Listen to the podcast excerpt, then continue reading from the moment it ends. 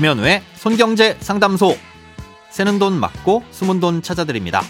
오늘은 중고거래와 관련한 사연입니다.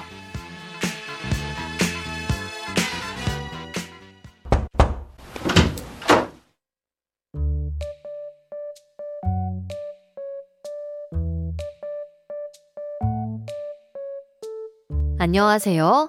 가끔씩 중고거래 플랫폼을 이용해서 중고 물품을 합리적인 가격으로 구매하고 있습니다. 그런데 필요한 물건 중에는 다소 비싼 물건도 간혹 있습니다.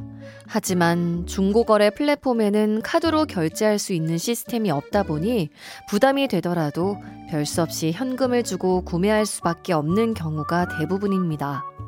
그럼 현금을 사용한 소득 공제라도 받고 싶은데 만약 이렇게 현금을 주고 중고 물품을 사는 경우 판매자에게 현금 영수증을 끊어달라고 이야기를 해도 되는 건지, 판매자가 어렵다고 하면 어쩔 수 없이 수긍해야 하는 건지 궁금합니다.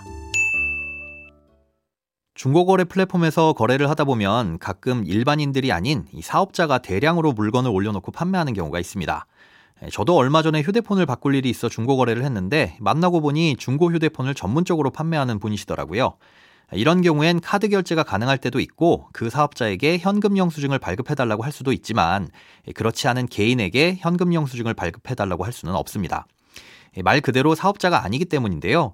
현금 영수증을 발급해준다는 건 쉽게 말해 이 손님이 저희 가게에서 물건을 사갖고 현금으로 얼마를 내셨습니다 라는 걸 국세청에 신고하는 겁니다. 그러면 국세청에선 그만큼을 해당 사업장의 수입으로 잡고 물건을 사간 사람에겐 현금 지출에 대한 소득공제를 해주는 거죠. 그러니 사업자 등록을 하지도 않은 개인이 이걸 할 수는 없는 거고요. 또 사업자 등록이 있다고 하더라도 해당 사업장에서 파는 물건이 아니라 그와 상관없는 물건을 개인이 판매한 거라면 현금 영수증을 발급해줄 의무도 없습니다. 예를 들어 중고 휴대폰을 판매하는 사장님이 개인적으로 판매한 컴퓨터에 대해선 현금 영수증을 달라고 할 수는 없다는 거죠. 그런데 사업자는 분명 아니면서 중고거래를 통해 수입을 올리는 사람들도 있습니다. 소위 리셀러라고도 부르죠. 이건 금액보다는 빈도의 문제인데요. 비싼 물건을 팔아서 차익이 일회적으로 생기는 건 사업소득으로 보기 어렵지만 금액에 상관없이 반복적으로 꾸준히 물건을 팔아서 차익이 생긴다면 사업소득으로 봐야 한다는 거죠. 그럼 최소한 이런 사람들에 대해서만큼은 사업자 등록이 없더라도 현금 영수증은 발급해줄 수 있도록 해줘야 하는 것 아닌가 하는 생각도 드는데요. 당연히 사업소득이 있다면 소득세 신고도 해야 되고 부가가치세도 내야 되겠지만 아직까지는 반복적인 중고거래를 통해 소득을 올리는 사람이 있다고 해도 사업자 등록을 하도록 해서 세금을 부과하지는 않고 있습니다. 이건 중고거래의 특성 때문인데요. 아무래도 일반 거래에 비해 중고거래는 이익률이 상당히 낮거나 오히려 산 가격보다 손해를 보면서 파는 경우가 있습니다. 무엇보다 물건을 얼마에 사왔고 얼마에 팔았는지 그 차액에 대해서 세금을 매겨야 하는데 이걸 확인하기가 어렵습니다. 예를 들어 제가 백만 원의 중고 컴퓨터를 사서 백십만 원에 되파는 장사를 한다고 가정해 보겠습니다. 그럼 차익은 십만 원이고 소득세는 여기에 대해서만 부과가 돼야 되겠죠. 그럼 차익이 십만 원이라는 걸 증빙해야 하는데 처음 중고 컴퓨터를 사올 때 상대방이 사업자가 아니라면 영수증을 발급받을 수가 없습니다.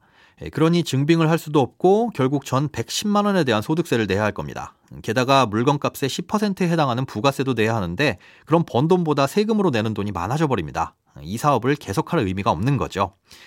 개인이 일회적으로 판매하는 건 대부분 새 제품을 사서 이 산 가격보다 싸게 처분하는 경우가 많을 테지만 사업적으로 거래를 하는 경우엔 사온 금액보다 비싸게 팔아야 할 테니 새 제품이 아닌 중고 물품을 사와서 되팔 겁니다. 그런데 중고 물품을 사올 때는 앞서 설명드린 대로 얼마에 샀는지를 증빙하기가 어렵기 때문에 아직까진 전문적으로 중고거래를 통해 수입을 올리는 사람들에 대해서 정확하게 세금을 매기기가 어렵고 그래서 이런 사람들을 통해 산 물건에 대해서도 현금 영수증을 발급받기는 불가능한 상황입니다. 돈에 관련된 어떤 고민이든 상관없습니다. 아이엠비씨 닷컴 손에 잡히는 경제 홈페이지로 들어오셔서 고민 상담 게시판에 사연 남겨주세요. 새는 돈 막고 숨은 돈 찾아드리는 손경제 상담소. 내일 다시 만나요.